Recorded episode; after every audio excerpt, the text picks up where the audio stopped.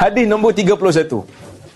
Daripada Abil Abbas Sahal bin Sa'ad As-Sa'idi radhiyallahu anhu katanya, datang seorang lelaki kepada Nabi sallallahu alaihi wasallam dengan dia berkata, "Wahai Rasulullah, dullani ala amalin, tunjukkan kepada aku satu amalan. Apabila aku mengamalkannya, Allah menjadi cinta kepada aku dan manusia jadi cinta pada aku." So dia tanya kat Nabi lah. Dia kata, Ya Rasulullah, dia minta kat Nabi, tunjukkan aku satu amalan, kalau aku buat, Allah jadi sayang, manusia pun jadi jadi sayang. Ha, ini ini sikap ahli sunnah. Kita tak mencari kebencian orang. Tapi bila masa sampai waktu orang benci kita kerana kita tak minta, tak apa. Tapi kita nak cari kebencian orang, bukan. Bukan sekali-kali. Itu bukan metodologi kita. Baik. Maka Nabi ditanya dengan soalan ni. Nabi jawab, Nabi kata izhad fid dunya yuhibbukallah. Hendaklah kamu berlaku zuhud di atas muka bumi ini. Ya? Hendaklah kamu berlaku zuhud di atas muka bumi ini. Maka Allah Allah Taala akan sayang kepada kamu dan hendaklah kamu berlaku zuhud daripada apa yang berada di sisi manusia maka manusia akan cintakan kamu. Pertama sekali kita pergi kepada status hadis ni. Ha? hadis ni diriwayatkan oleh Ibn Majah. Tetapi dalam sanad dia ada seorang perawi nama dia Khalid bin Amru Al-Qurashi yang mana dia ni terlalu dhaif. Tetapi hadis yang sama dia ni disokong riwayat dia disokong oleh seorang perawi yang lain nama dia Muhammad ibn Kathir yang juga seorang dhaif. Tapi ada riwayat lain yang menyokong juga dhaif. Maka secara umum riwayat ni dhaif. Walaupun Imam Nawawi kata hasan. Tetapi pandangan yang tepat adalah dhaif.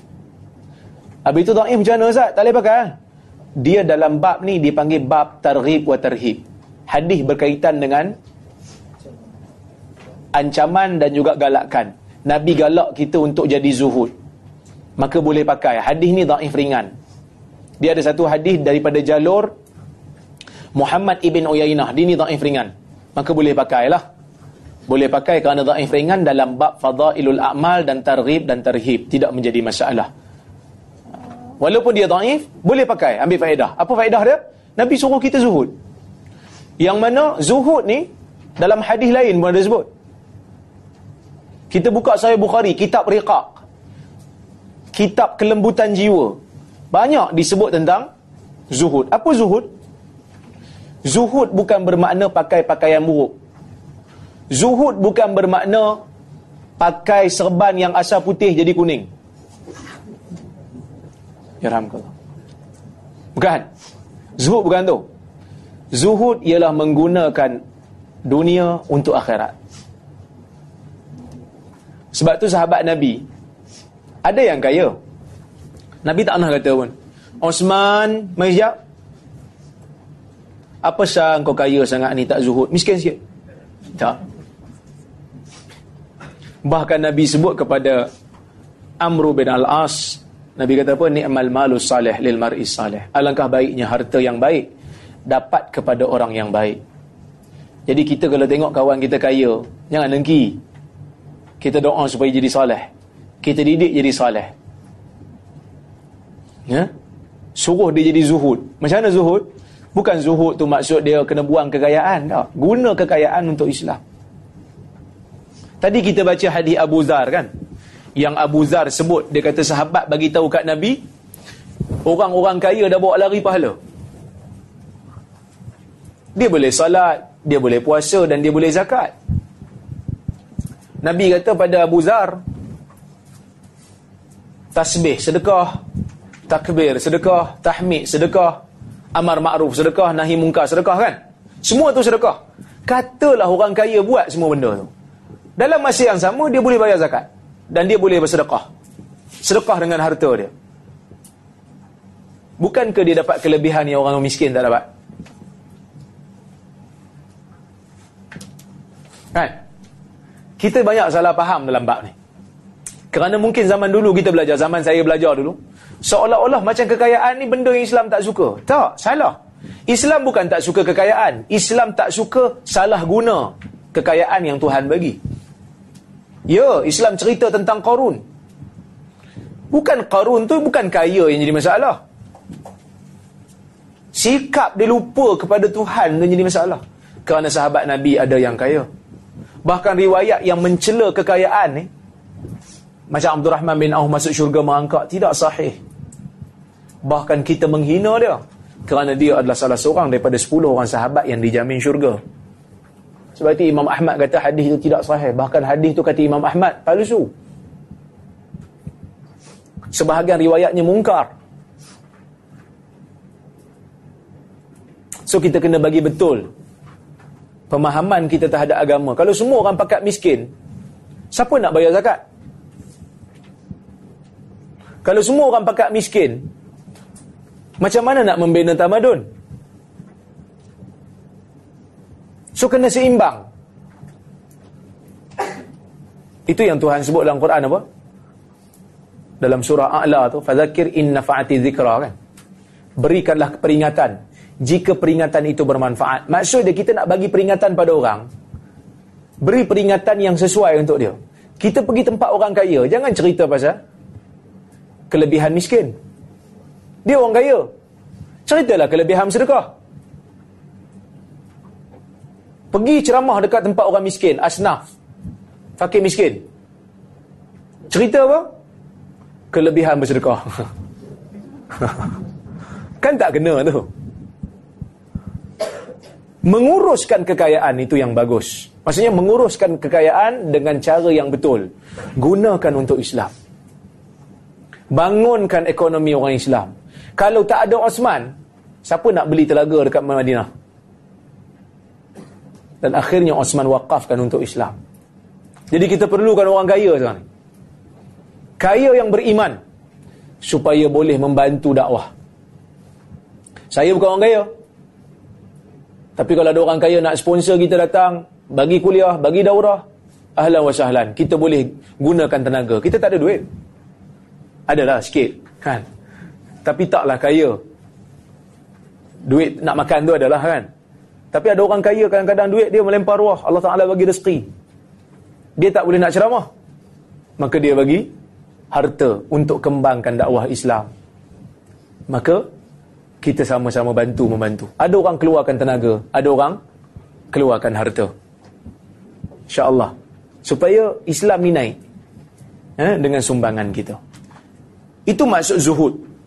Bukan zuhud semestinya miskin, pakai baju uh, buruk dah dah dah pakai baju kemas orang nampak kita orang nampak kemas kan penampilan kena baik orang Islam baju kena gosok. Kan? Baru nampak kemas. Ni orang tengok pun. Kan? Kulit udang semalam pun ada lagi. Celah-celah janggut. Jenuh perhati apa benda tu kan? Oh semalam makan bihun dengan dia. Oh ya. Sangkut kat situ kan? Tu kan zuhud. Tu pengotor kan dan kamu kena zuhud dengan apa yang ber, daripada apa yang berada di tangan manusia. Apa maknanya? Maknanya kalau kita ada urusan dengan manusia. Kita ada urusan dengan manusia contohnya dia berhutang dengan kita. Kalau kita rasa tak perlu untuk tuntut utang tu dan kita tahu dia tak mampu bayar pun maka kita zuhud kita tak payah minta lah kita halal kat dia dia akan suka kat kita ini ada hadis sahih yang menyokong yang mana Nabi sebut rahimallahu rajulan samhan idza ba'a wa idza ishtara wa idza iqtada Allah Ta'ala merahmati seorang lelaki yang bertolak ansur Apabila dia membeli, dia bertolak ansur. Apabila dia menjual pun dia tolak ansur. Apabila dia bayar hutang pun dia tolak ansur. Bukan hanya sekadar orang yang beri hutang pada orang lain kena zuhud. Orang yang berhutang pun kena zuhud juga. Macam mana? Dia berhutang dengan orang, dia lambat dah bayar. Masa bayar tu, bayarlah lebih sikit. Walaupun orang tak minta. Dia lambat bayar. Patut dia janji nak bayar minggu lepas. Kawan tu datang. Bila boleh bayar? Minta tangguh lagi seminggu kot. Okey, tak apalah. Saya pun tak nak pakai sangat duit awak pakai lalu. Nanti kalau ada awak bayar lah. Jadi minggu depan satu lagi tu lepas minggu lewat kita bayar. Dan kita dapat rezeki yang lebih. Oleh kerana penangguhan tadi, kita bagilah lebih sikit. Saya tangguh gitu kan. Dia, dia tak boleh minta. Minta jadi riba lah, kan. Tapi kita bagi ya. Saya dapat untung banyak sikit. Alhamdulillah lah awak bagi pinjam dan tangguh itu. Nah bagi. Saya pinjam RM50 kan. Saya bayarlah. RM50, 50 sen. Lebih sikit kan. Ha, dia bertolak ansur ketika membayar hutang. Ataupun dia bertolak ansur ketika dia meminta hutang. Allah Ta'ala suruh kita buat benda ni kerana kita nak jaga hubungan dengan manusia. Ha? Baik.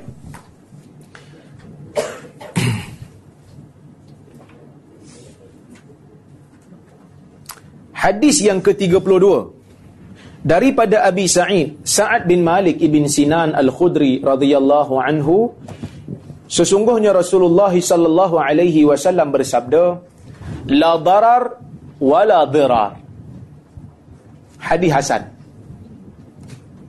dia ada tulis ya? panjang ni ada Okey, kita baca sikit rawahu ibnu majah wa daraqutni wa ghairuhuma musnada wa rawahu malik fil muwatta mursala an amr bin yahya an abihi an nabi sallallahu alaihi wasallam fa asqata aba sa'id wa lahu turuq yuqawwa yuqawi ba'daha ba'daha daripada Abi Sa'id Al-Khudri Abu Sa'id ini nama dia Sa'ad bin Sinan daripada Nabi sallallahu alaihi wasallam kata Nabi la darar wala dirar tidak ada mudarat dalam Islam dan tidak ada dirar.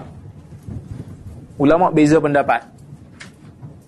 Ada yang kata la darar wala dirar. Darar bermaksud memberi mudarat pada orang lain yang mana dengan mudarat pada orang lain memberikan manfaat untuk diri sendiri. Dan jangan kamu memudaratkan orang lain walaupun pada diri kamu tak ada kepentingan dengan mudarat tu. Dalam dua keadaan tak boleh sama ada kita memudaratkan orang lain untuk mendapatkan satu kepentingan ataupun kita mudaratkan orang lain walaupun kita tak dapat apa-apa kepentingan dua-dua tak boleh ada orang kadang-kadang dia suka mudarat, mudarat orang lain. Walaupun dia tak dapat kepentingan apa. Contoh dia pergi tabur dekat atas jalan paku payung banyak-banyak. Ada orang dia dia tabur lepas tu dia dia tunggu. Ada yang pancit dia datang. Perlukan apa-apa servis dia ada kepentingan. Ada orang kadang-kadang aku tak nak buat itu pun aku saja suka tengok orang seorang motor. Suka sangat ha, tak boleh. Dia tak ada kepentingan dia tak bisnes pun kan? Dua-dua tak boleh. Ada yang kata tafsirannya lain. La darar jangan mulakan mudarat pada orang lain. Tak boleh. Wala dirar jangan balas mudarat dengan mudarat. Dan ulama menjadikan ini sebagai kaedah. Iaitu tak boleh kita cegah mungkar kita nak cegah satu kemungkaran tak boleh kita cegah bila mana kita yakin lepas kita cegah satu mungkar mungkar lebih besar akan datang nampak eh? yang ni tak boleh nak cegah satu kemungkaran bila kita cegah Mungkar lebih besar akan datang. Tak boleh. Biarkan mungkar itu berlaku seketika. Bukan kerana kita biarkan mungkar. Tapi kita tak nak mungkar yang lebih besar. Itu yang dimaksudkan dengan la darar wa la dirar. Tidak boleh memudaratkan orang lain. Walaupun kita buat pada harta kita. Duduk dekat rumah teres. Duduk sebelah rumah kan. Kongsi dinding rumah teres. Kita dengar radio punya kuat. Ataupun dengar ceramah agama punya kuat orang orang sebelah bising minta tolong slow sikit kot anak saya nak tidur awak jaga jaga iman awak ni ceramah agama ni tolong jaga sikit iman bila jadi kafir ni cik kan kau main lagi kan tak boleh orang kata tak boleh lah saya anak saya tidur anak saya bukan faham ceramah agama baru dua bulan kalau nak beriman pun tunggulah dia besar sikit Dia kata, suka hati saya lah, saya pasang, radio saya beli. CD saya punya. Ustaz pun yang saya minat. TV saya punya. Rumah saya punya. You pahal? Kan? Kita kata tak boleh. Kerana walaupun rumah-rumah dia, radio-radio dia, TV-TV dia, tapi dia telah mengganggu, memberi mudarat kepada jiran sebelah rumah dia. Maka pada masa tu, mahkamah boleh ambil tindakan lah untuk menghalang. Benda ni bincanglah kita fiqah. Kita beli rumah, teres juga, ataupun rumah bertingkat ni, kan? Rumah flat. Rumah tu sepatutnya memang untuk orang duduk. Dia pergi buat kilang, apa? Kilang tumbuk kacang. Jadi orang bawah rasa bunyi gedebang, gedebung, gedebang, gedebung. Dah macam nak roboh rumah kan. Tak boleh. Ya suka hati saya, saya beli. Tak, mudarat orang bawah. Mudarat orang atas. Tak boleh. Walaupun kita buat benda dalam harta kita. Ya, Islam nak jaga benda ni. Kita jual barang, barang rosak. Kita jual barang, barang rosak. Dan kita tahu rosak tu berlaku sebelum kita beli maka kita ada khiyar aib. Kita boleh tukar. Eh?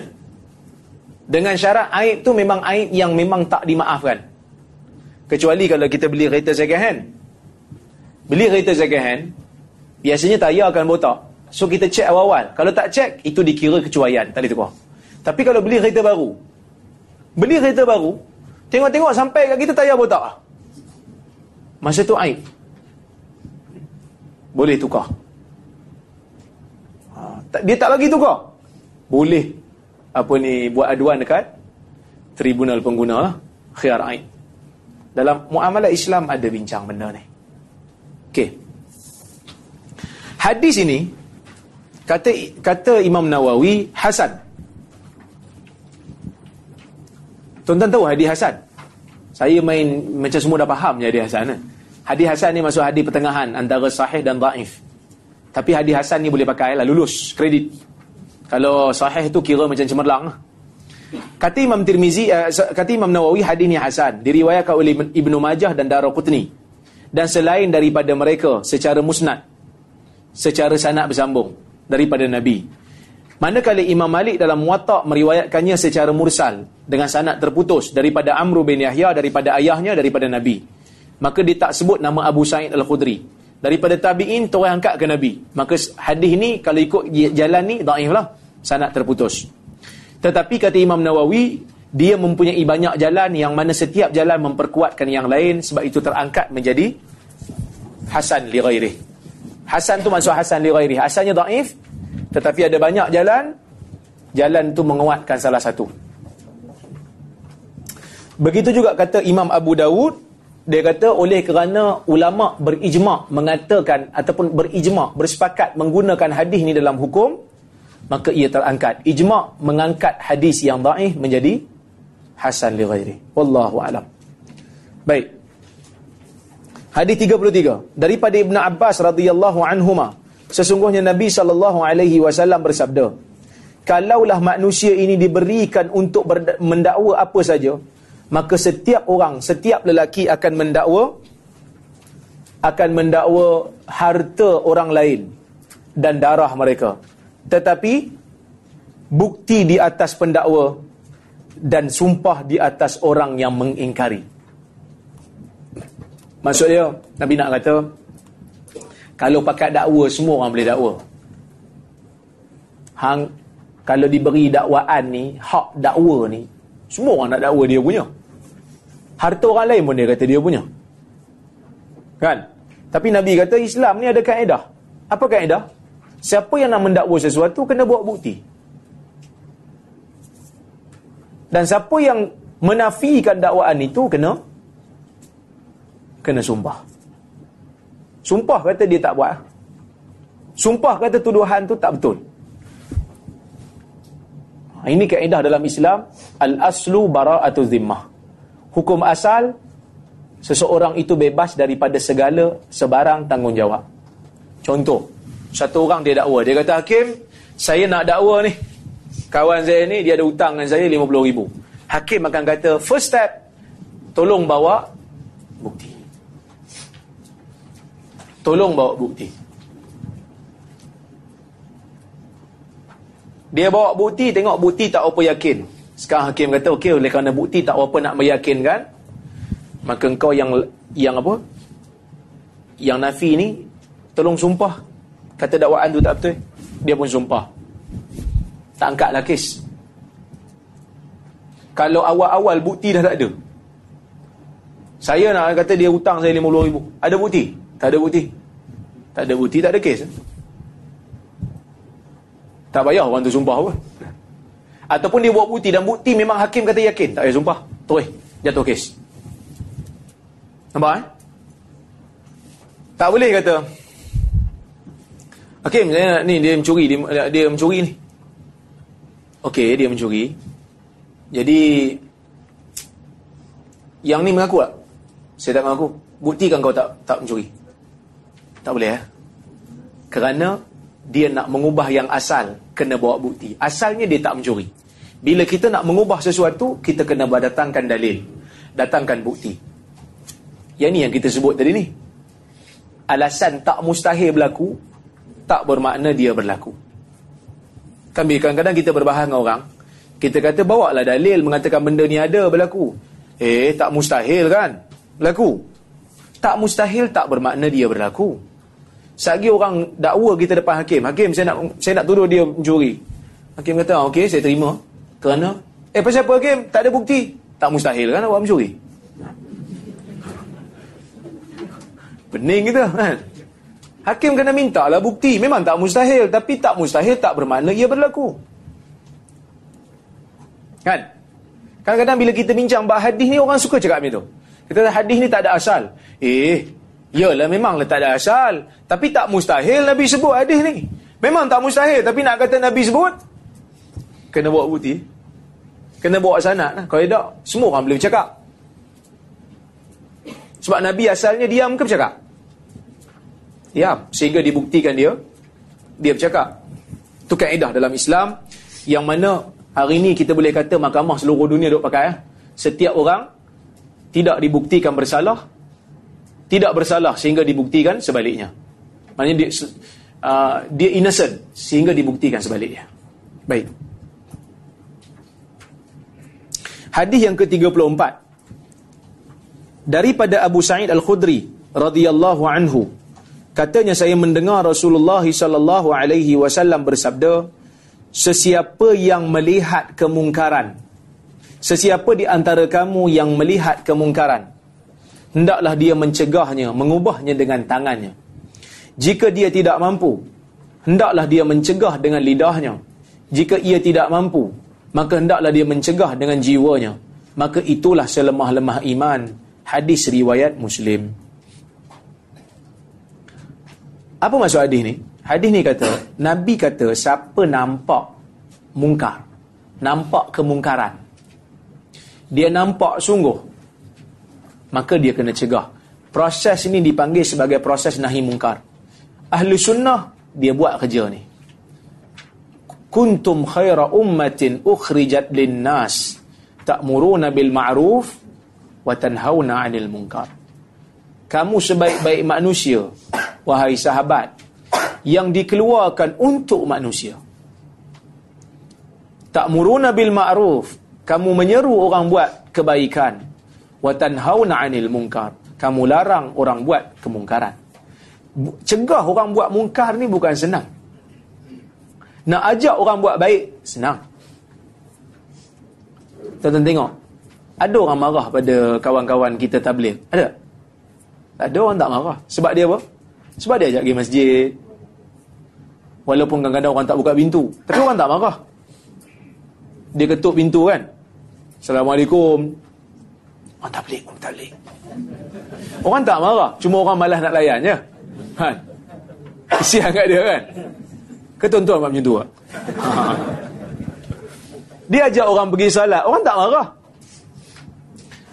Tapi bila kita melakukan kerja nahi mungkar, Katalah tiba-tiba sahabat kita yang tablik tu cerita pasal cegah mungkar sikit. Saya tengok abang ni pakai seluar pendek. Pusat pun tersembur keluar. Pakailah elok sikit. Oh dia dah kata. Lu siapa?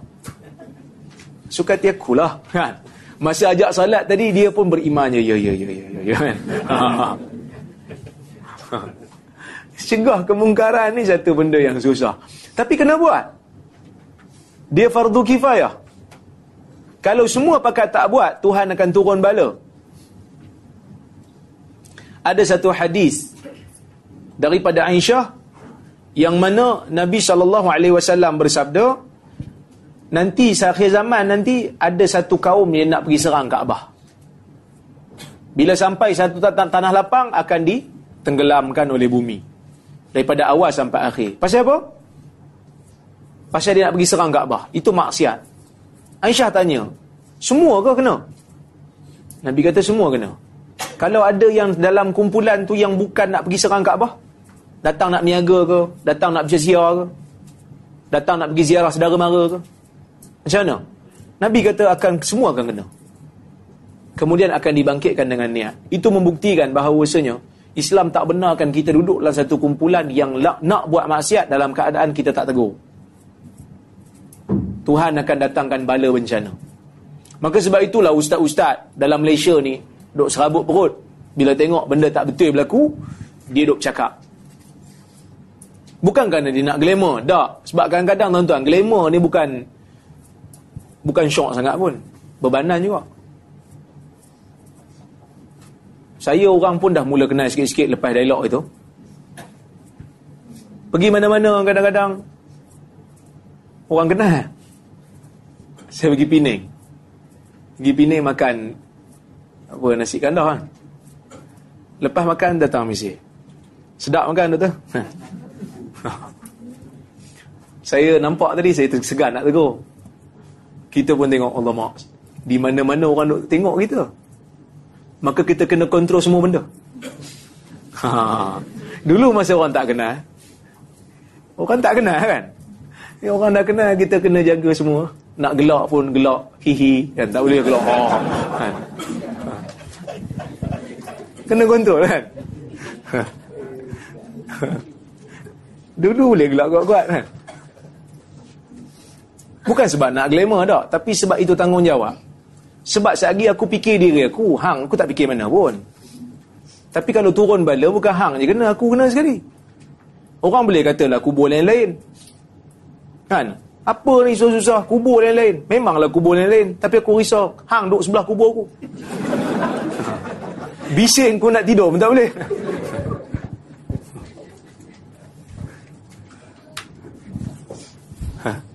Maka dia kena cegah dengan tangan dia. Dengan kuasa yang dia ada.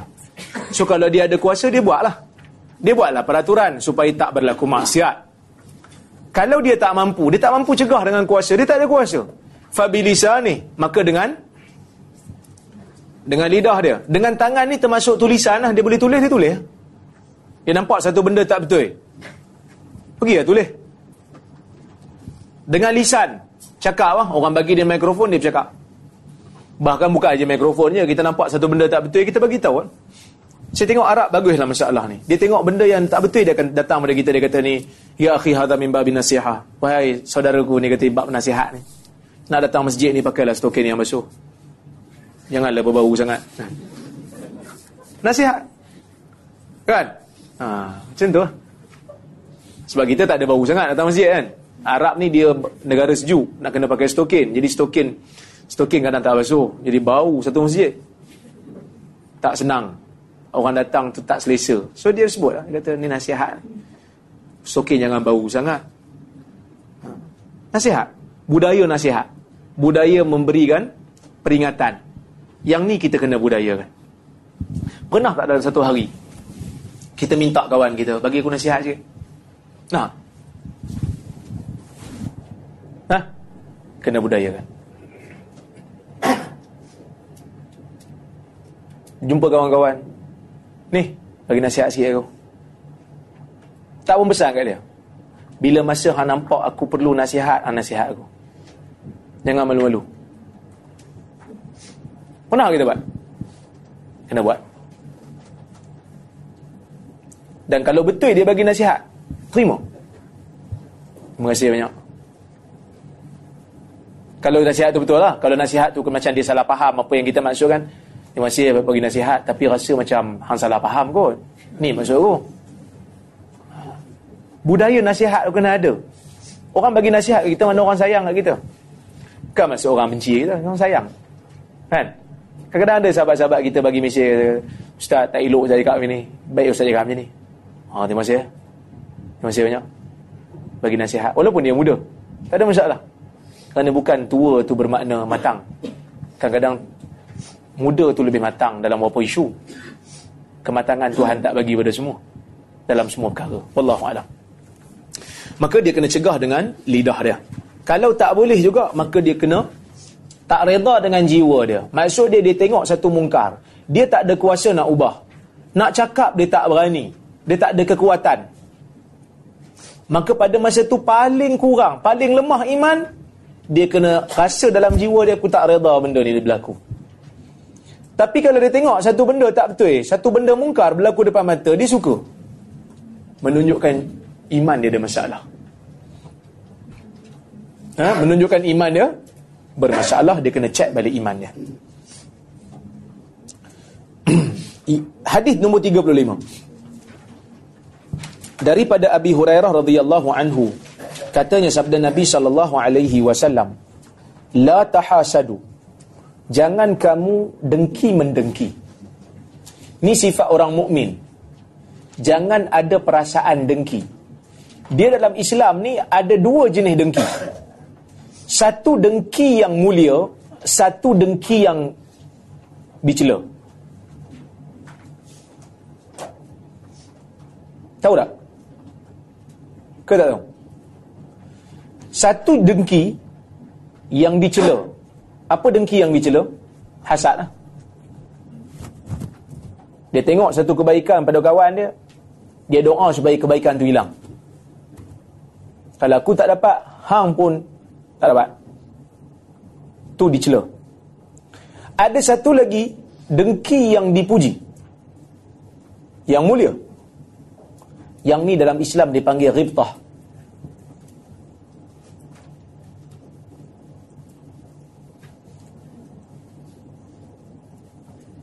Macam mana? Satu orang dapat kebaikan, dia pun nak dapat kebaikan yang sama, dia pergi cari. Dia lomba.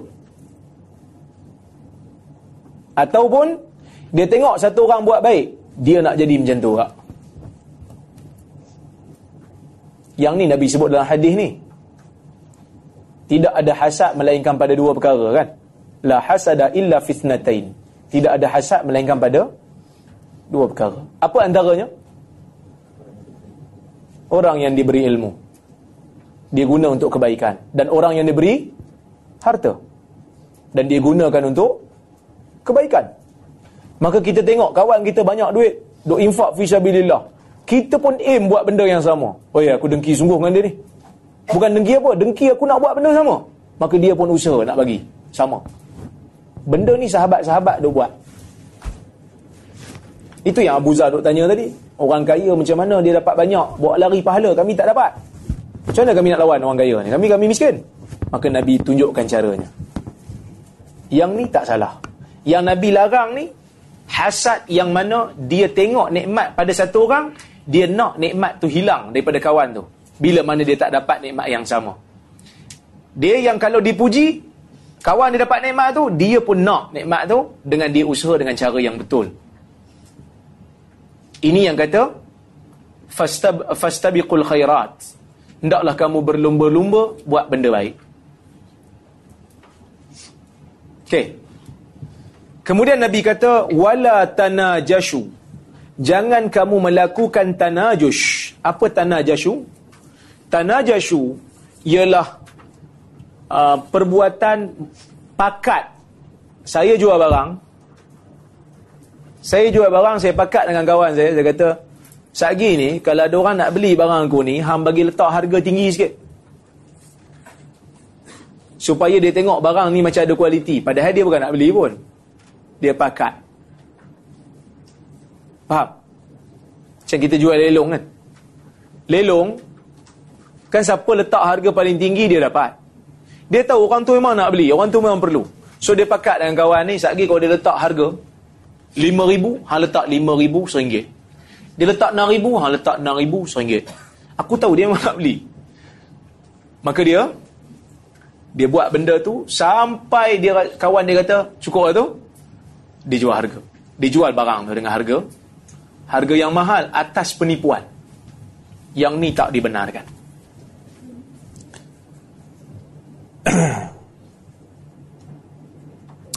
wala tabagha wala tabaghadu jangan kamu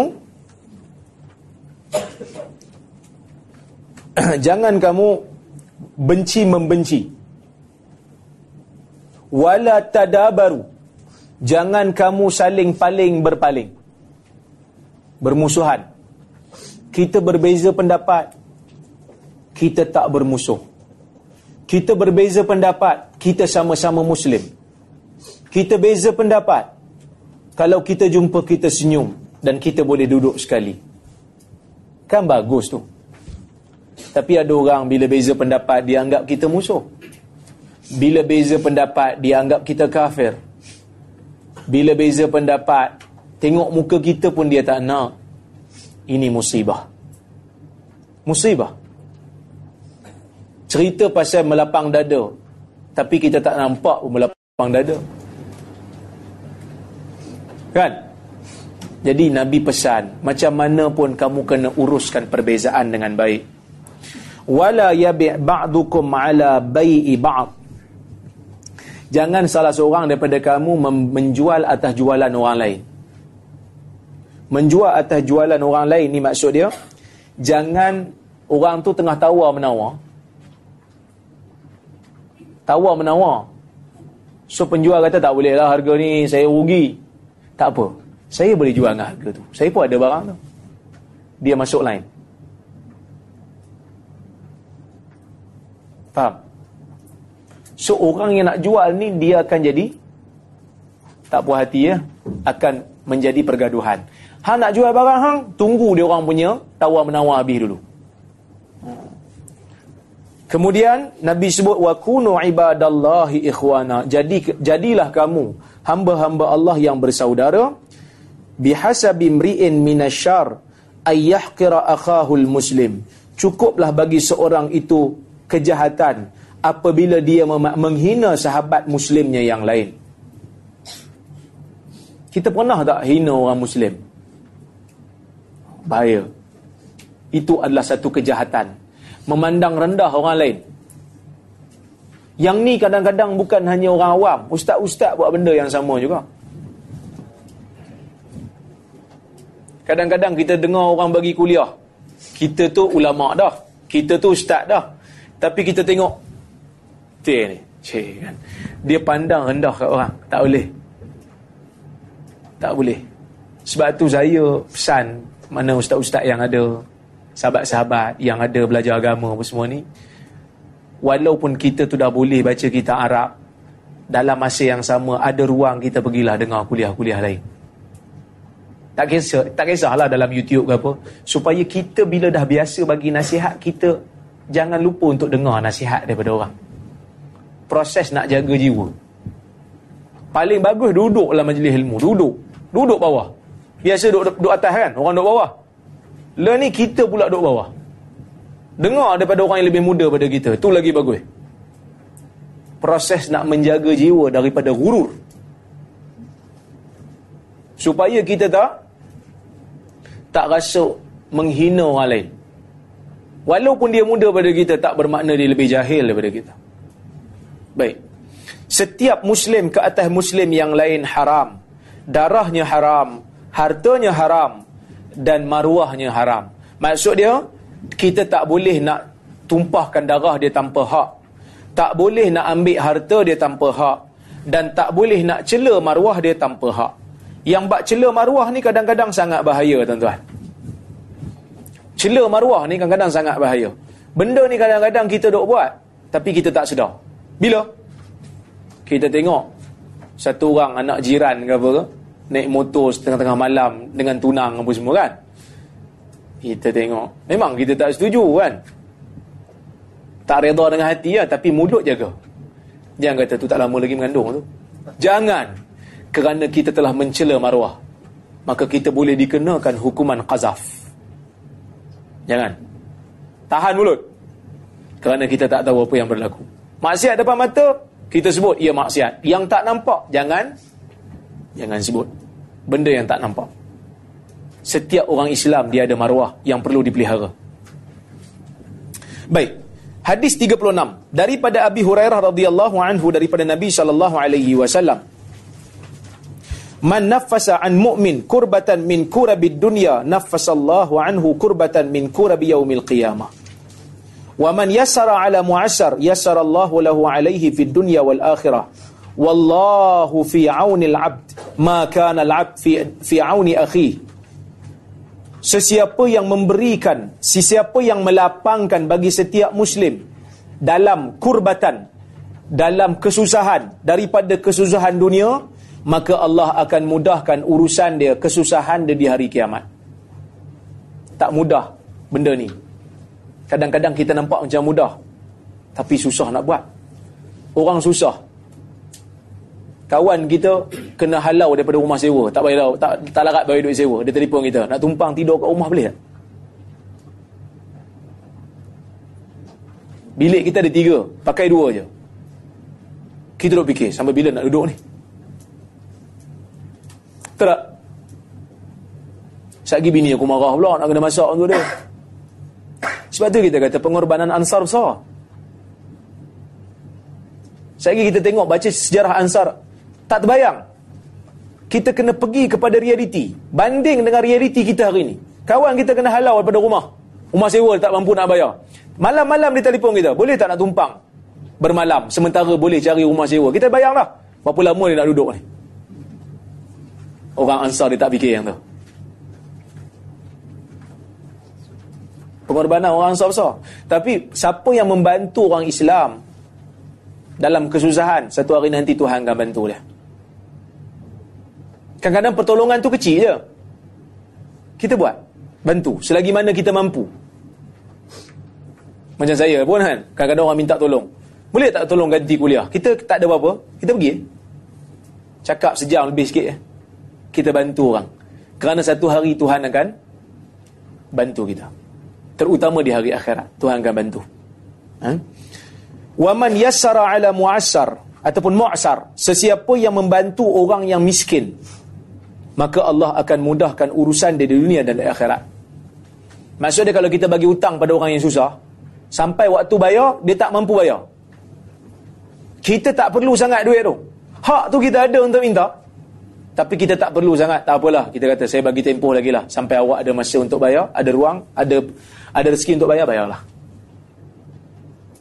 Itu pun dikira sebagai pahala. Dikira sebagai pahala. Ada kadang-kadang kan di dalam Facebook ni biasalah ada orang kadang-kadang dia cela kita, dia maki kita kan. Mula-mula dia friend dengan kita, lepas tu dia unfriend. Dia kata tak sangka ustaz ni berlainan aliran dengan saya. Cik. Biasa budak-budak baru nak up kan.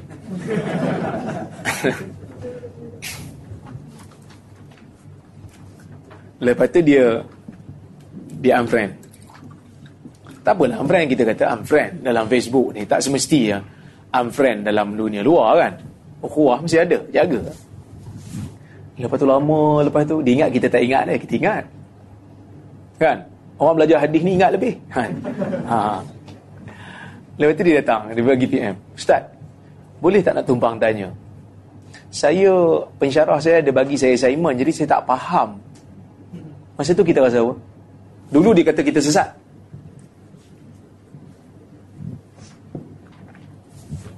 Kita nak kata apa? Dalam masa tu kita cakap kan? Padan muka. Dulu kata aku sesat kan? Masa ni yang cari aku. Nak belajar dengan orang sesat ke? Betul? Tapi tu tuan-tuan lah, saya tak. saya nak tahu lah. Tapi saya kata Mungkin ini ruang untuk kita dakwah kat dia Maka saya jawab. Saya kata, apa yang masalah yang tak faham? Kita bantu. Kerana urusan dia dengan kita yang sebelum ni, urusan peribadi. Bukan urusan agama. Dia kata kat kita, bukan dia kata kat agama, dia kata kat kita. Dia tak puas hati yang kita. Mungkin cara kita uh, persembahkan pandangan kita tak kena dengan gaya dia. Mungkin. Kita bantu dia. Kerana kita fikir, dia tak suka dengan kita, tapi kita bantu dia, mungkin satu hari nanti Allah Ta'ala akan bantu kita banyak benda. Paling tidak pun Tuhan bantu di hari kiamat nanti. Kan? Tu sebab dulu orang tanya soalan apa pasal hadis, tak ada kepentingan untuk saya jawab. Tapi saya jawab. Sekarang ni tak ada nak jawab. Dulu jawab. Masa uh, apa sambung belajar kat Jordan dulu, kuliah tak banyak mana. Jawab. InsyaAllah kita jawab. Kalau kita tahulah, tak tahu tu tak jawab lah akan kata-kata tak tahu tapi sekarang tak mampu nak jawab semua kerana terlampau banyak. Banyak sangat yang tak mampu jawab. Ini kira kalau satu hari ni baca-baca balik tak buat kerja lain. Tak buat kerja lain duk tengok tu kan? Ha, jadi sebab apa? sebab kita fikir tu lah. Kita bantu urusan manusia manusia bantu kita. Mudah-mudahan. Baik wallahu fi auni al-abd ma kana al-abd fi auni akhihi Allah akan sentiasa membantu seorang hamba selagi mana hamba itu membantu saudara dia. Tuan-tuan, bukan kata saya pun, saya tak kata saya baik pun. Tapi masa saya buat PhD, saya dah siap tulis tesis. Saya takut lepas tulis tesis. Saya hantar, kan bila kita tulis tesis ni, kita hantar by subtopik kan. Kita hantar subtopik. 20 muka surat, 25 muka surat kita hantar, penyelia baca. Dia baca, dia betul sikit-sikit lah. Tu dia hantar balik. Kita hantar yang baru, dia betul sikit-sikit lah. Dia hantar balik. Lepas tu dia tanya saya, ada apa-apa nak bincang? Saya kata tak ada. Doktor ada apa-apa nak komen? Tak ada. Saya punya penyelia. Dekat nak Viva, dah habis bab akhir tu. Dah sampai bab akhir. Saya hantar kat dia. Dia bagi kat saya, dia tulis kat situ mumtaz. Saya, saya jadi takut. Sebab takkan aku tulis tak ada masalah langsung. Maka saya pun, masa tu saya fikir, siapa nak jadi pembaca ni kan? Saya pergi guru lama saya, UIA. Dr. Muhammad Abu Lais Al-Khirabadi. Dia profesor, dia orang India, dia profesor hadis. Saya baik dengan dia, saya telefon dia. Saya telefon, dia kata, lama tak dengar cerita. Saya kata, saya kat Jordan tengah buat PhD. Sebab masters, saya belajar dengan dia. Nak minta tolong sikit doktor, boleh tak? Boleh? Tolong apa? Tolong baca tesis saya, boleh? Saya akan Viva lebih kurang dalam 2 bulan lagi. Jadi saya minta doktor tolong baca. Mana yang tak betul tu tolong bagi betul. Tuan-tuan, seorang profesor, kita minta dia baca, kita tak bagi dia apa pun. Dia tak minta apa pun Tapi dia kata ah bagi email lah. Saya kata macam mana saya nak post ke? Nak macam mana? Bagi email lah Nanti dia baca. Dia baca. Dia kata bila, bila nak? Saya kata Kalau boleh sebulan. Sebab saya nak bayar dalam masa dua bulan. So sebulan tu okey lah. Sebab sebulan lagi saya nak hantar. Dalam tempoh sebulan tu Dia orang akan baca. Dia baca. Tapi dia tak baca habis lah. Tiga per empat dia baca. Tiga per empat daripada tesis tu dia baca dan dia bagi tahu mula hazard dia, kritikan dia. Dan kita betulkan balik berdasarkan kritikan dia. Tapi kritikan dia tak besar juga lah. Bab-bab format, noktah, tak ada noktah, apa semua ni. Maka kita barulah yakin. Saya yakin. Ha, lepas tu baru kita berani pergi Baivah lah. Pergi apa? Munakashah. Lepas tu kalau dia minta tolong kita, kita buat. Kerana dia kita ingat dia pernah dia pernah tolong kita. Sebab tu jangan kedekut nak tolong orang. InsyaAllah Allah Ta'ala akan bantu. Akan bantu. Baik. Dan Nabi sebut, sesiapa yang merentasi jalan untuk mencari ilmu, maka Allah akan permudahkan urusan ke syurga. Ha, memudahkan jalannya ke syurga. Dan tidak ada kaum yang berkumpul di satu masjid, mem mereka membaca kitab Allah dan bertadarus bersama-sama, melainkan akan turun ke atas mereka sakinah ketenangan dan akan dihimpunkan ataupun di, diturunkan kepada majlis itu uh, rahmat Allah Ta'ala akan menyebut mereka di langit. وَمَنْ بَطَعَ بِهِ عَمَلُهُ lam yusri' bihi nasabuhu. Apa maksud dia? Ha? Sesiapa yang lambat dalam ibadat, maka lambatlah naik martabat dia. Martabat ke martabat salihin. Martabat salih, orang salih lambatlah. Okey. Baik, hadis yang ke-37. Eh, berapa dah ni? Keempat. Sagi yang buka soal jawab lah kan. Hadis Ibnu Abbas radhiyallahu anhu daripada Nabi sallallahu alaihi wasallam dalam satu hadis kursi. Allah Subhanahu wa taala menyebut, Nabi SAW menyebut, Allah menulis kebaikan dan keburukan kemudian Allah taala menjelaskan. Sesiapa yang bercadang nak melakukan perkara yang baik dan ber, tidak mengamalkannya, maka Allah menulis di sisinya satu kebaikan. Siapa yang nak buat benda baik? Tiba-tiba tak jadi buat. Allah tulis satu kebaikan. Sebab apa? Sebab Allah nak jiwa kita sentiasa fikir benda baik. Tu pun dikira berpahala. Sesiapa yang nak buat benda baik dan dia buat, maka Allah menulis di sisinya 10 kebaikan sehingga ke 700 kebaikan. 700 kali ganda. Dan mungkin lebih lagi berdasarkan kualiti amalan dia. Sesiapa yang bercadang nak buat benda jahat dan tidak mengamalkannya, maka Allah akan tulis satu kebaikan. Dia cadang nak buat benda jahat, tak dia buat. Maka Tuhan akan tulis kebaikan. Tapi dia tak buat bukan sebab apa? Dia tak buat sebab dia takwa. Dia niat nak buat benda jahat. Tak jadi kot. Kenapa tak jadi? Dosa. Dapat pahala. Tapi kalau dia batalkan bukan sebab dia takwa, tapi sebab apa? Sebab ada halangan luar. Dia nak pergi mencuri, dah start motor apa semua, motor rosak lah. Tengah jalan. Tak dia pergi. Yang tu dosa dapat.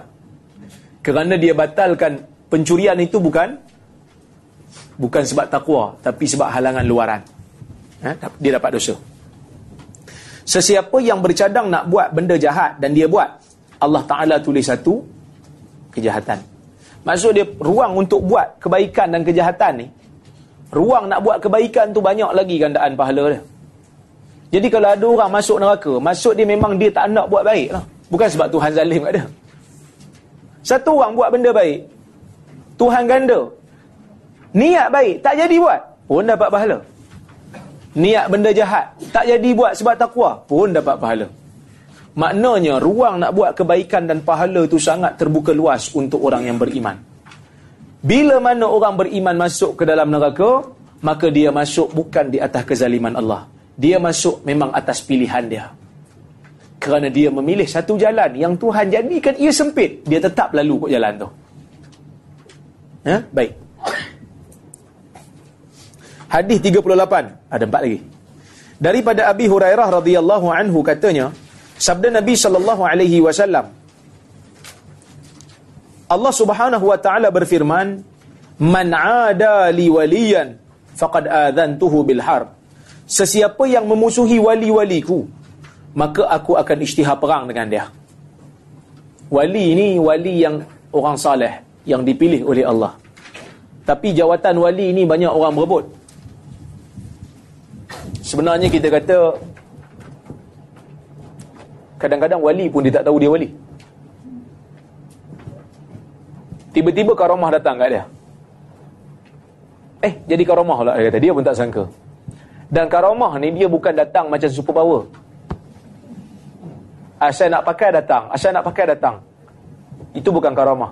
Karamah ni dia datang macam mukjizat. Kadang-kadang Tuhan bagi, kadang-kadang Tuhan tak bagi. Dan karamah ni dia macam mukjizat juga.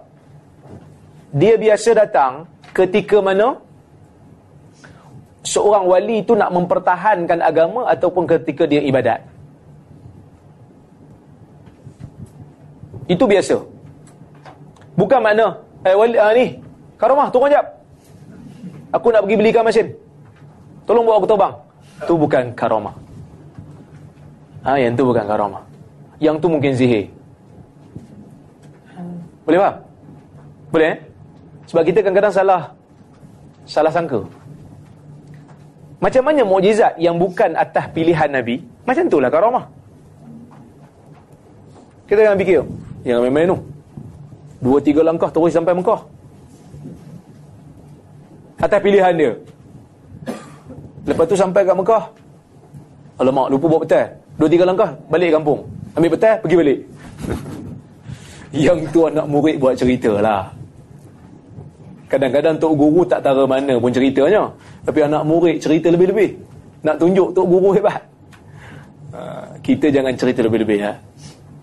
Bahkan karamah ni tuan-tuan. Kalau nak kira karamah yang paling besar ni, Imam Nawawi punya karamah lagi besar. Bukan tara jalan atas air. Dia tulis buku, semua orang pakai buku dah. Tuan-tuan bayang, kita baca Arba'in Nawawi ni, tuan-tuan yang dengar ni, berapa banyak saham masuk ke Imam Nawawi? Yang kadang-kadang kita tak fikir pun kan? Ini baru daurah yang kita buat. Daurah satu dunia. Kadang-kadang dia orang buat majlis hafalan hadis arba'in. Banyak Imam Nawawi mengutip pahala. Itu baru wali. Baru wali betul. Baru karamah betul. Ini kadang sebut wali-wali kita pun tak tahu apa sumbangan dia pada dunia Islam. Kan? Maka kita pun keliru kan? Wali Tuhan ke wali Ben?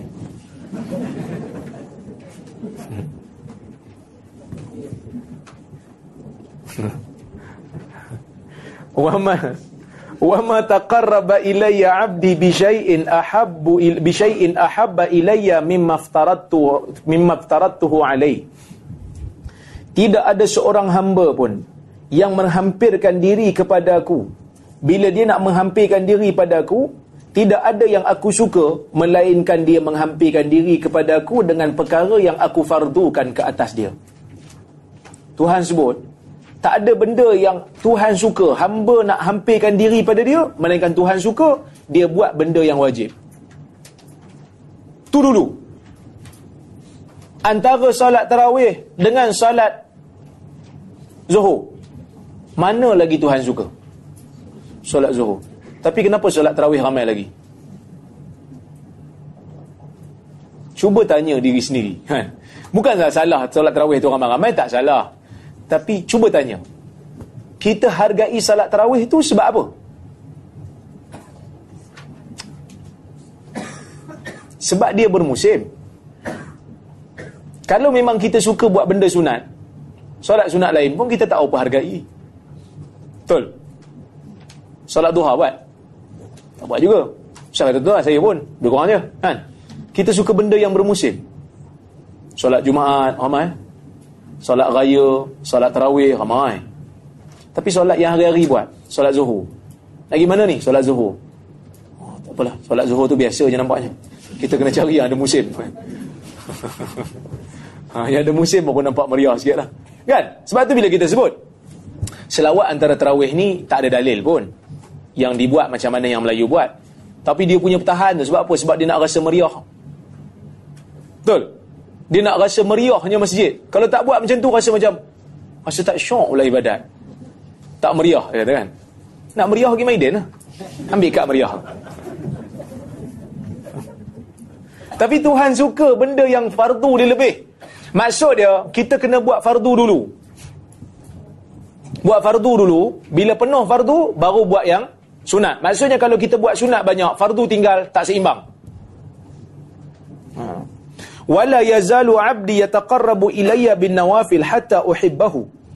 Dan seorang hamba-Ku sentiasa melakukan ataupun sentiasa bertakarub dengan aku dengan benda-benda sunat sehingga aku cinta pada dia.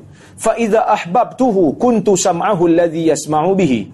Apabila aku cinta dia aku menjadi pendengaran yang mana dia mendengar dengannya wa basaruhu alladhi yubsiru bihi. Dan dia aku akan menjadi pandangan yang dia melihat dengannya. Wa yadahu alladhi yabtishu biha. Dan aku akan menjadi tangan yang mana akan memegang dengannya. Wa rijuhu allati yamshi biha. Dan aku akan menjadi kaki yang akan dia berjalan dengannya. Bukan maksud kita tak dipaham maksud literal ni. Hadis ni metafora. Hadis ni majas. Maksudnya kalau satu orang tu dia ibadat dia jaga ibadat fardu dia jaga ibadat sunat Maksud dia Allah Ta'ala kawal semua. Urusan kehidupan dia. Allah Ta'ala jaga mata dia. Allah Ta'ala jaga telinga dia. Allah Ta'ala jaga tangan dia. Allah Ta'ala jaga kaki dia. Semua dikawal. Kerana dia sentiasa melakukan ibadah kepada Allah. Dikontrol lah. Baik. Wala in sa'alani la'u'tiyanna. Kalau dia minta aku, aku akan bagi. Wala, wa in, wala in ista'adhani la'u'idhanna. Kalau dia minta perlindungan daripada aku, aku akan beri perlindungan kepada dia. Rawahul Bukhari. Hadis yang ke-39 daripada Ibni Abbas radhiyallahu anhuma sesungguhnya Nabi sallallahu alaihi wasallam bersabda sesungguhnya Allah ini mengampunkan ke atas umat aku dosa apa ni mengampunkan dosa atas umat aku al khata kesilapan lupa dan dipaksa. So kalau satu orang dia lupa. Memang lupa sungguh. Dia lupa solat. Maka tak dikira dosa. Tuhan ampun dia. Satu orang dia silap. Dia nak buat benda lain. Jadi benda lain. Dia silap. Sungguh silap. Bukan sengaja silap. Memang silap betul tak dikira dosa. Satu orang dipaksa. Dipaksa dengan paksaan yang mulji. Dia paksa ada dua jenis. Paksa mulji, ikrah mulji ni maksud dia, dia dipaksa sehingga kalau dia tak buat, akan mengganggu gugat jasad dan nyawa dia. Ha, waktu ni, kalau dia disuruh buat benda yang haram, dia buat, maka tak dikira dosa. Macam Ammar kan? Dia dipaksa untuk mengucapkan kalimah kufur sedangkan jiwa dia beriman. Kalau tak dia kena bunuh. Maka Ammar ucapkan. Maka diampunkan oleh Allah kerana dia dipaksa. Tapi kalau paksaan tu tak sampai pada tahap membahayakan fizikal ha, yang ni tak diampunkan lah contoh Engkau makan bangkai ni. Aku paksa kau. Kalau saya tak makan, kalau tak makan, aku update kat Facebook. Itu tak ada apa lah. Itu tak muljik lah. Poyo aja. Kalau dia kata, hang tak makan, aku sembelih hang. Dia, dia pun keluar pisau dia. Kita pun tengok, alamak. Ada pisau. Hmm. Masa tu kita boleh makan lah. Cuma ulama berbeza pendapat tentang zina dipaksa untuk zina. Boleh ke tak boleh? Ulama beza pendapat. Kerana zina ni ada ulama dia beza lelaki dengan perempuan. Kalau lelaki dia tak boleh paksa. Kecuali memang dia suka. Ha, kalau perempuan dia boleh dipaksa. Ha, yang tu lain. Kalau lelaki ni ulama ada khilaf sikit.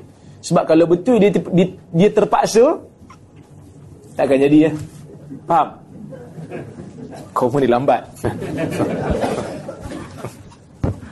ha, jadi ini rahmat Allah pada hamba. Pada umat ni Allah Taala ampunkan dosa-dosa yang silap, yang lupa dan yang dipaksa. Yang macam saya sebut semalam lah.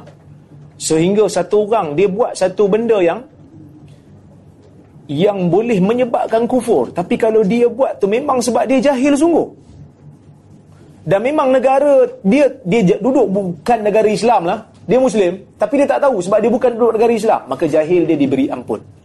Kecuali kalau duduk dalam negara Islam lah kuliah banyak saja je pergi main gitar tepi kedai burger. Lepas tu bagi tahu saya jahil sebenarnya kuliah berlambak-lambak benda maklum minad din bidarurah. Benda yang mesti diketahui oleh orang Islam tiba-tiba dia tak tahu. Yang ni tak diberi uzur yang diberi uzur tu jahil yang memang jahil sungguh yang mana dia tak dia tak cuai tanggungjawab dia sebagai seorang muslim tapi dia tak dapat sampai maklumat. Yang ni dimaafkan. Contoh satu orang Islam duduk dalam negara Islam tak tahu zina tu haram. Ah tak dimaafkan lah. Haram eh? Sehingga sunat muakkad macam tu teruk sangat lah kan? Hadis nombor 40 daripada Ibni Umar radhiyallahu anhuma katanya Nabi SAW mengambil, memegang bahu saya. Nabi ni dia nak nasihat Ibnu Umar. Ni bagus juga ni, sentuhan. Kita dengan kawan kita, kita pegang. Ya. Maknanya laki dengan laki lah. Kita pegang dia, kita kata apa khabar. Dia ada, dia ada rasa lain sikit. Eh? Dia ada rasa kemesraan. Kalau kita nak nasihat, dia pun kita pegang tu. Apa khabar? Ni nak nasihat sikit lah. Dia akan rasa kita dekat dengan dia. Kan? Kan Nabi pun pegang.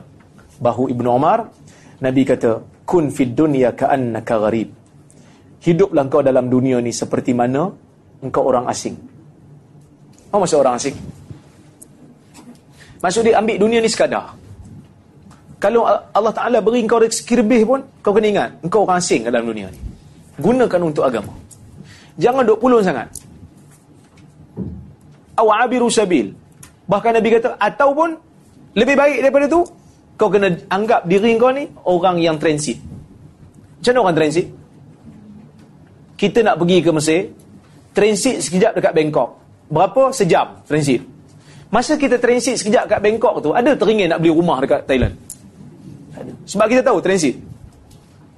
Kalau nak beli, saya kaya sangat ni. Beli rumah lah tu, duduk sejam. Ha, itu bongok kan. Tentu boleh faham bahasa saya ni kan. Tak ada. Nabi pesan kat dia, duduk dalam dunia ni macam tu lah. Sekadar lah. Jangan ingat seolah-olah kita nak bawa dunia ni, seolah-olah dunia ni boleh bawa semua masuk akhirat. Tak ada. Ya, Tuhan bagi kita rezeki banyak mungkin. Tapi gunakan untuk akhirat. Kemudian Nabi sebut kepada Umar, Ibnu Umar. Ibnu Umar kata, sorry, Ibnu Umar berkata, apabila engkau berada pada waktu petang, jangan tunggu pagi. Apabila engkau melalui waktu pagi, jangan tunggu petang. Dan ambil peluang sihat untuk beramal sebagai bekalan waktu sakit. Dan ambil ruang dan peluang waktu hidup untuk bekalan di waktu mati. So dia orang beriman ni dia beringat lah.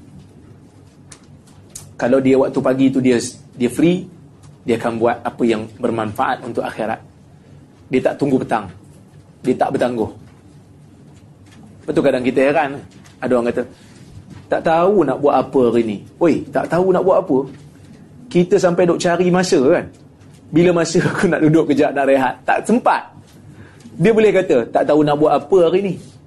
Oh, So maknanya dia kena muhasabah balik eh.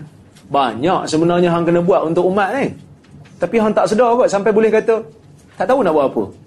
Boring sangat kan. Heran juga. Dan waktu sihat ni lah nak guna untuk kebaikan. Sebab tuan-tuan, kadang-kadang banyak hadis menyebut tentang kelebihan ibadat waktu muda. Kerana waktu muda ni orang tengah sihat biasanya dan ibadat pada masa itu sempurna lah. Tapi kadang-kadang orang muda ni dia lupa.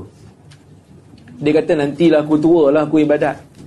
Dia tak ingat kita ni yang muda-muda yang umur sebaya saya, muda lagi pada saya pun.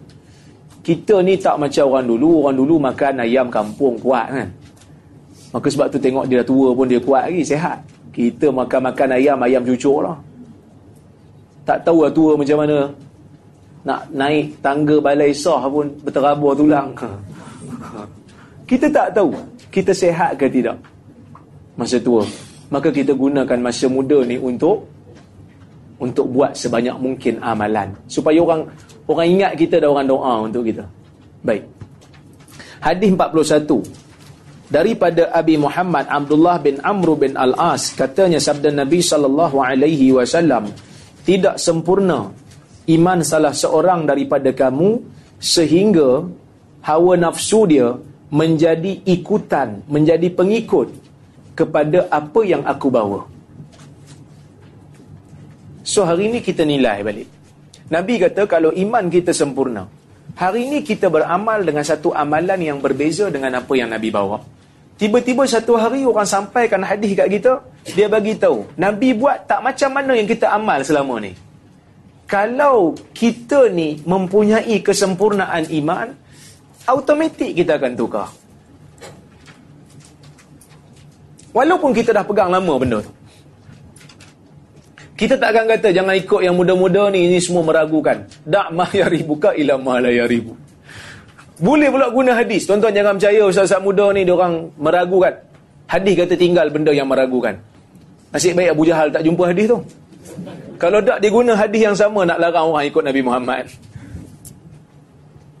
Proses ragu tak ragu ni tengok dalil dulu. Tak ada dalil baru ragu. Bila ada dalil nak ragu apa lagi? Kan? Maka kita nilai diri kita. Hidup dalam dunia tak lama. Kita mengaku kita umat Muhammad. Kita mengaku kita sayang Nabi. Kita buat majlis besar-besaran. Tunjuk manifestasi cinta Rasul. Buat kasidah panjang-panjang. Habis suara jerit, aku cinta Nabi. Tiba-tiba datang satu hadis Nabi. Kita marah orang yang baca. Sebab apa? Bercanggah dengan amalan Nusantara Melayu. Saya tak cakap sesiapa. Nilai diri. Kalau itu sikap kita, kita nak jawab apa depan Nabi? Nabi sebut, tidak sempurna iman. Sehingga nafsu kamu menjadi pengikut kepada ajaran yang aku bawa. Dulu kita tak tahu azan dua kali sunnah. Mungkin kita tak tahu. Kita baca hadis. Oh azan rupanya subuh sebelum subuh sekali. Masa subuh sekali. Kita hidupkan sunnah tu. Kerana kita kata Alhamdulillah aku jumpa sunnah ni sebelum aku mati. Aku nak amal benda ni. Tapi kalau tak payah kot, saya orang keliru kot. Cinta Nabi ke nama? Sunnah Nabi pun kita tak nak berjuang. Belum pergi perang, dah give up. Sagi orang keliru Ustaz. Azam pertama, belum subuh, orang dah semayang subuh. Lah, bagilah penerangan. Bacakan hadis. Mufti Penang bagus. Kita puji Mufti Penang. Nanti semua puji Mufti Penang. Usaha dia bagus supaya dia tak rasa dia bersendiri mana-mana orang buat sunnah tak kira lah kawan baik kita ke bukan kawan baik kita ke orang kita kenal ke orang kita tak kenal. Kalau dia buat satu benda baik dia ada kuasa kita sama-sama puji. Supaya dia rasa dia tak bersendiri. Kadang-kadang orang takut nak buat. Takut nak buat perubahan sebab dia dia bimbang nanti kalau aku kena kecam siapa nak bela aku. Itu je. Tambah pula dalam masyarakat Melayu ni memang susah nak berubah. Pasal apa? Asal berubah aja buang tebiat. Asal berubah aja buang tebiat. Dia kata lagi saya berubah lagi buang tebiat nak mati. Biar saya tak berubah sampai bila-bila. Panjang umur. Ha. So kita puji. Kita sokong orang yang nak buat kebenaran. Kita sokong orang yang membela sunnah. Moga dia tak rasa dia sendiri. Bukan sokong buta lah. Sokong tu sebab faham. Sokong tu sebab kita tahu benda yang dia buat tu sunnah. Kita sokong. Itu juga menunjukkan kesempurnaan iman. Hadis yang terakhir daripada Anas bin Malik radhiyallahu anhu. Wah, hadis ni bagus. Katanya, saya mendengar Nabi sallallahu alaihi wasallam bersabda.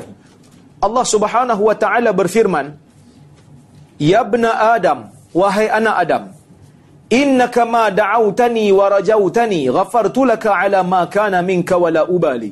Wahai anak Adam, sesungguhnya kamu selagi mana kamu berdoa kepada aku, selagi mana kamu mengharapkan aku, ghafartu laka ala ma kana minka wala ubali. Aku akan ampunkan kamu walaupun sebesar mana dosa kamu, aku tak peduli. Maksudnya Tuhan ni mengharapkan kita minta ampun kat dia. So jangan kita rasa saya ni dosa banyak Ustaz. Mungkin Tuhan tak ampun saya. Yang tu talbisu iblis belitan syaitan yang tak nak kita bertaubat dan kembali kepada Allah. Di antara cara syaitan nak nak sesatkan kita, dia jadikan kita ni putus asa dengan rahmat Allah. Itu sangat bahaya. Ha, sangat-sangat bahaya yang kita kena tahu. Datang aja bisikan tu, jangan buat, ah, kau ni dosa banyak. Memang di neraka dan kau ni tak payahlah. Itu adalah bisikan syaitan yang kita kata selagi mana nyawa masih ada selagi mana matahari tak naik daripada barat maka selagi itulah pintu taubat terbuka luas.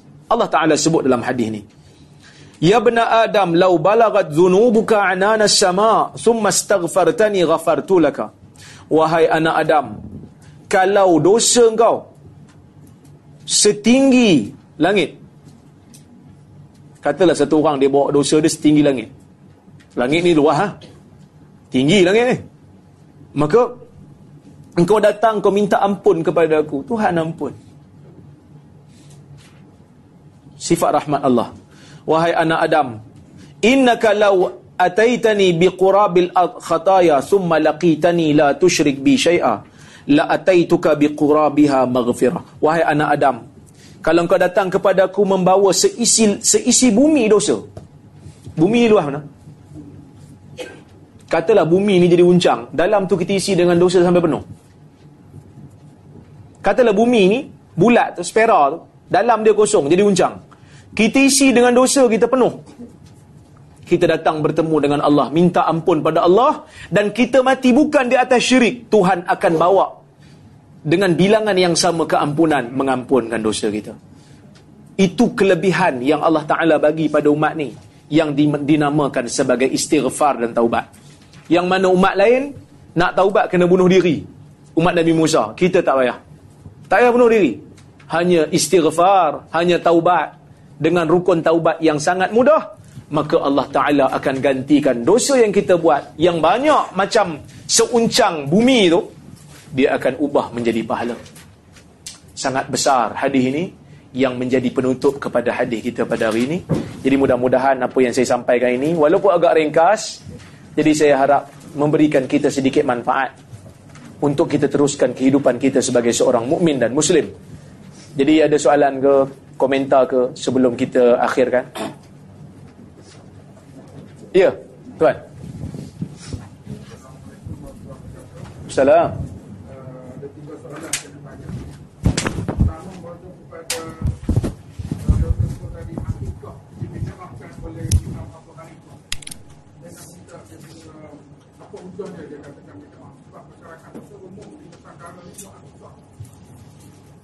Okey. Yang kedua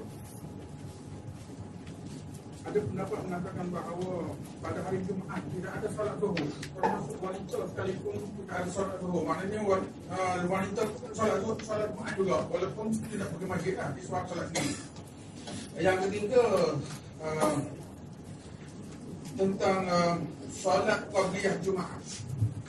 Uh, lazimnya di tempat kita ni di Nusantara ni juga yang ada dua bab eh, dua azan. Apabila azan yang pertama tu ada ruang kat situ. Jadi kebanyakannya orang solat lah. Jadi kita gaduh ke depan kalau kita tak bangun rasa tak sedap pula. Bangun. Nak bangun tu nak solat ke? Mana pilihan kalau kita tak bangun? Rasanya tak tak mungkin lah kan sebab rasa malu pula kan. Bila aku tak tak solat dia kata apa pula ustaz kan kita nak solat apa sedangkan kat situ tak ada solat apa sebenarnya kalau ikut faham sunnah kan Okey, kaji soalan saya. Terima kasih. Yang pertama tadi tentang akikah. Akikah ni dia sunnah, dia tak bid'ah. Tapi saya nak bagi saya bagi contoh tadi nak kata sebab orang buat kaedah tak boleh bid'ah masalah khilafiyah. Jadi kalau tak boleh bid'ahkan masalah khilafiyah, ni mazhab Hanafi ni Wahabi ke apa? Memang dia sunnah. Tapi orang yang tak setuju dengan mazhab Hanafi, dia tak panggil lah mazhab Hanafi Wahabi. Dia tak panggil lah mazhab apa ni Hanafi ni suka membid'ahkan amalan orang. Cuma mazhab Abu Hanifah dia kata hadis tak tak ada dalam masalah ni. Kerana tak sampai pada dia mungkin. Tapi mazhab yang lain dia kata mana pula bidah? Sunnah. Ni hadis-hadis dia. Jadi saya nak perbahasan tu sihat macam tu. Tu yang pertama. Yang kedua salat zuhur hari Jumaat. Saya tak pasti kalau ada pandangan tu, mungkin saya kurang membaca dalam masalah ni. Tapi sebenarnya orang perempuan tak wajib pergi sembahyang Jumaat. Dia salat zuhur aja. Tapi kalau dia salat Jumaat, maka gugurlah salat zuhur atas dia. Orang perempuan boleh pergi solat Jumaat cuma tak wajib. Hamba pun tak wajib solat Jumaat kalau dia nak jaga harta tuan dia. Saya tak pasti pandangan tu kalau ada mungkin saya tak saya tak saya tak baca kot. Yang kedua solat qabliyah. Memang ulama berbeza pendapat dalam masalah ni sebab zaman Nabi ni azan sekali ya. Azan sekali, Nabi naik mimbar, bila masa orang nak salat? Kan? Maka kita kata pendapat yang sahihnya tak ada lah solat tu. Qabliyah tu yang ada solat tahiyatul masjid. Maka lepas kita solat tahiyatul masjid lepas azan, azan yang kedua tu imam naik, kita tak solat. Sagi ustaz orang tengok pelik. Memang ahli sunnah pelik. Cik, bukanlah. Masih bukan dia orang tu bukan ahli sunnah. Tak. Orang yang nak amal sunnah, yang dia rasa itu adalah sunnah, memanglah orang nampak pelik sikit, tak apalah. Kan kita dah baca hadis. Illam tastahi, Fasna ma syit. Fasna apa? Kalau tak malu buat. Tapi kalau rasa malu kan. Saya ni ustaz. Ustaz tak apalah. Saat lagi orang marah ustaz, ustaz ada mikrofon boleh balas balik. Saya bukan ada mikrofon. Tuan-tuan nak solat, buat solat sunat mutlak pun tak apa. Tapi benda tu tak ada contoh daripada Nabi. Solat sunat mutlak ni bolehlah kita buat sekali-sekala kan. Solat sunat mutlak. Tapi nak diamalkan secara ritual, ia tidak ada petunjuk lah daripada Nabi. Kan? Tapi mana yang rajah? Yang rajahnya tak ada lah solat sunat qabliyah Jumaat ni. Yang ada salat salat tahiyatul masjid saja wallahu alam tak apa mudahnya tak nak bagi orang tuduh kita macam-macam bawa Quran siap-siap orang semayang kita anggap tak ada salat qabliyah. Orang salat kita buka Quran kita baca. Orang takkan kata kita sesat. Paling tidak kita baca Quran. Wallahu alam. Ada hadis dari Ustaz tu uh, berkenaan dengan uh, hukum bunuh murtad. Adakah dalam undang-undang Islam masih khilaf untuk bunuh orang murtad? Okey. Ulama berbeza pendapat tentang hukum murtad ni bagi orang perempuan. Kalau orang perempuan murtad kena bunuh ke tak? Majoriti kata kena bunuh juga. Abu Hanifah kata tak perlu bunuh. Maka kenapa tak perlu bunuh? Sebab Abu Hanifah dia kata perempuan ni tak perlu bunuh kot sebab dia uh, apa ni tak dikenali pun. Jadi di situ ulama moden mengambil semangat. Semangat apa? Semangat sebenarnya nak bunuh orang munafik uh, orang yang murtad ni bukan kerana dia tukar agama. Tetapi kerana uh, apa dalam bahasa bahasa moden kita ni? Uh, uh, keselamatan dalaman. Ha. Maksud dia kalau satu orang tu dia murtad, lepas tu dia kempen kan? Dia kempen supaya semua pakat murtad jadi dia akan jadi ancaman pada negara Madinah lah. Ha, maka Dr. Yusuf Al-Qardawi kata dia cenderung pada pendapat tu kalau dia murtad seorang-seorang dia orang tak tahu dan tak ada pengaruh maka pada masa tu tak perlu bunuh lah. Cumanya saya tengok kita bincang masalah tu bila mana hukuman tu ada lah. Sekarang ni hukuman tu tak ada lagi. Jangan bincang panjang. Buat dulu hukuman tu. Ya, Dr. Salam. Tentang uh, solat uh, qasar pada hari Jumaat. Masa Jumaat kita solat Jumaat dengan asar ataupun solat Zuhur. Kita qasar dengan asar. Ulama berbeza pendapat tentang hukum menjamakkan salat Jumaat dengan asar. Hambali antara mazhab yang tidak membenarkan kita salat jamak um, Jumaat dengan asar. Kerana dia kata, kalau nak salat jamak, biar zuhur dengan asar kerana Nabi tak salat Jumaat ketika mana dia bermusafir. Kalau ikut nak ikut mazhab Hambali yang pada saya nampak macam lebih kukuh dan kuat, kita tak salat Jumaat lah, kita salat Zuhur. Lepas tu kita bangkit, kita salat Asar. Mazhab Syafi'i dia kata boleh. Salat Jumaat dikiaskan dengan salat Zuhur. Lepas salat Jumaat dengan imam, kita bangkit untuk salat Asar. Tapi kalau orang tu dia pergi ke masjid, dia nak salat di masjid hari Jumaat dengan imam, dia kata saya nak salat zuhur lah. Tak boleh. Ha? Kerana imam salat Jumaat. Dia kena tunggu imam habis dululah. Ataupun, kalau dia kata, saya nak ikut mazhab Hanbali, saya belakang imam ni, saya salat zuhur kasar. Imam salat Jumaat. Boleh tak? Tak boleh ya. Kerana imam salat tamam. Dua tu tamam. Bila imam salat tamam kita kena tamam.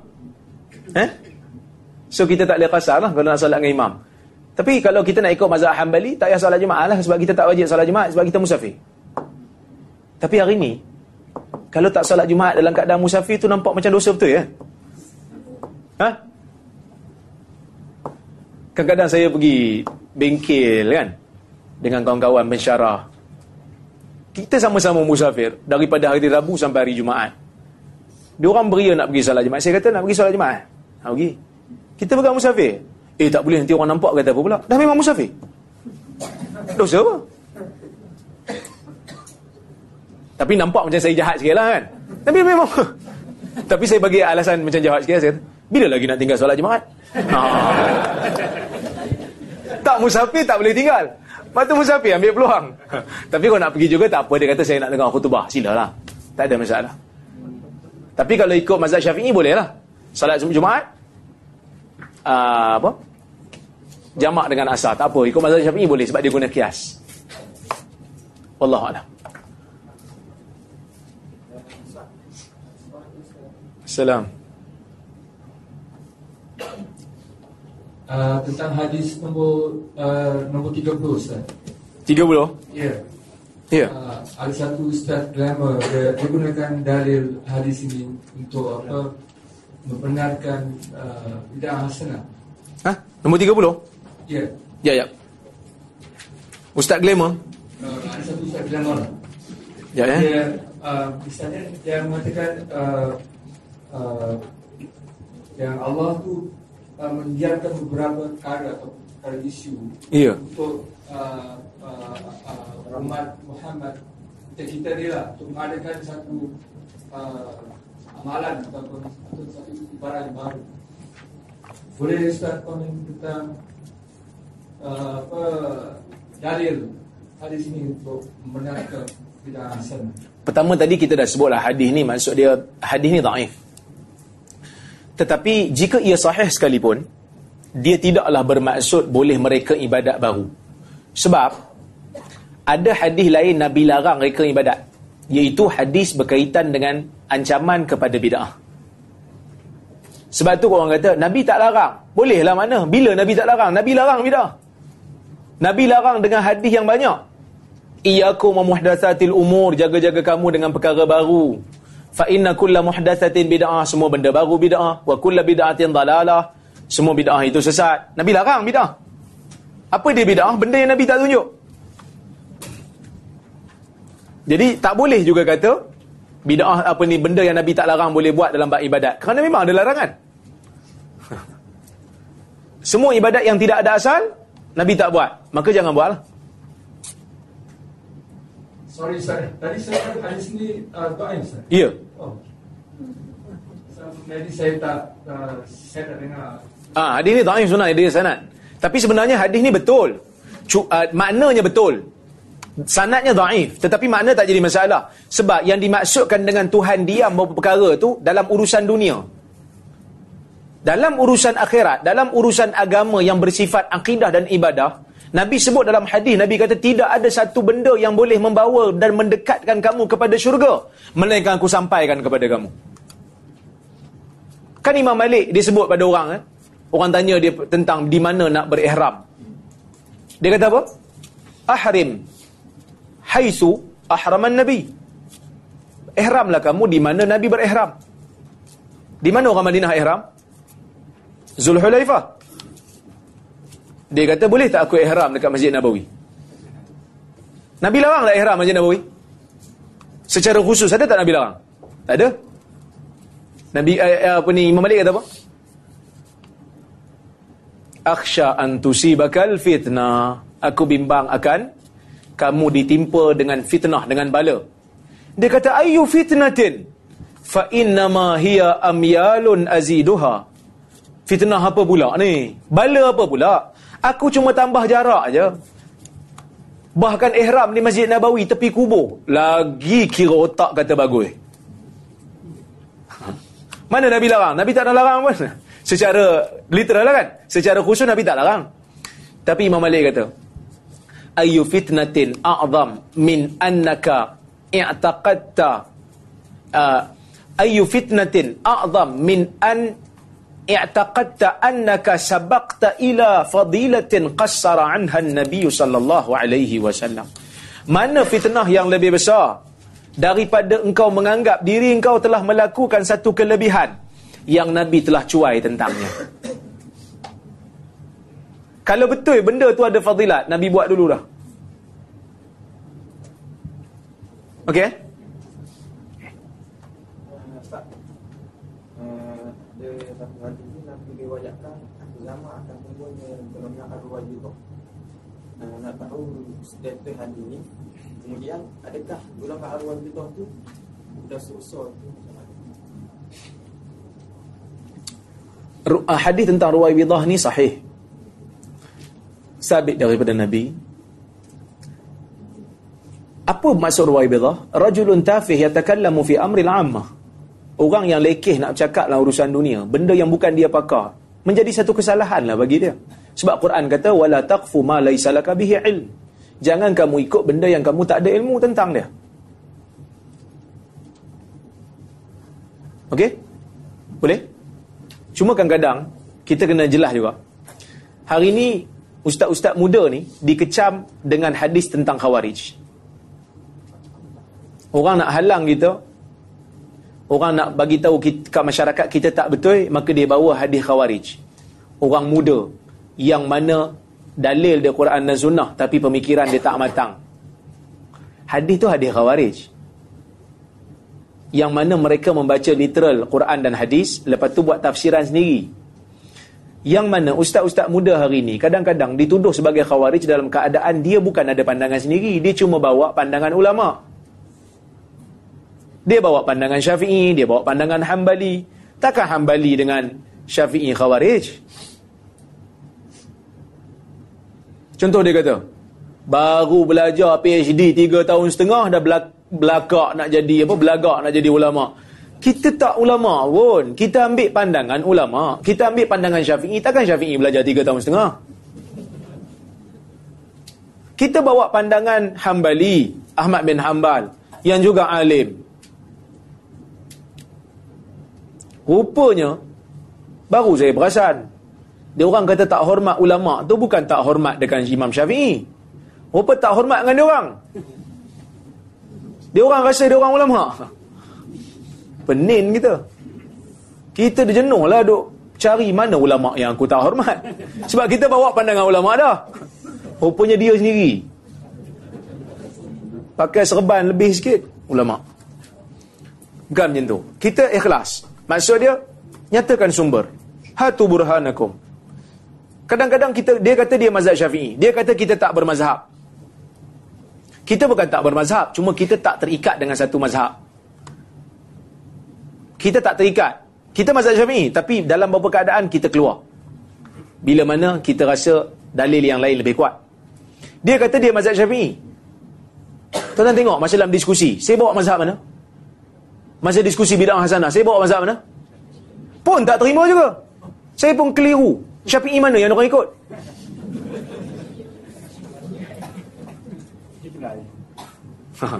saya keliru. Imam Syafi'i Muhammad bin Idris ke Syafi'i Mak Jasin? saya ada dengar orang cakap sungguhnya para Nabi itu tidak mati dalam makamnya. Ya, berdasarkan hadis, uh, Nabi tak mati, mereka hidup dan mereka salat dalam kubur. Tetapi bukan bermakna mereka hidup macam kita hidup lah. Mereka hidup dengan cara mereka di alam barzah. Seperti mana syuhada hidup di sisi Tuhan dan tidak mati. Begitulah kehidupan Nabi-Nabi. Riwayat Israeliat. Israeliat ni cerita-cerita umat terdahulu yang datang daripada ahli kitab. Kita bila berinteraksi dengan Israeliat ni kita tengok Israeliat ni dia bukan satu level ada Israeliat yang selari dengan Quran Sunnah yang ni tak ada masalah. Boleh cerita. Ada Israeliat yang bercanggah dengan Quran Sunnah yang ni tak boleh cerita.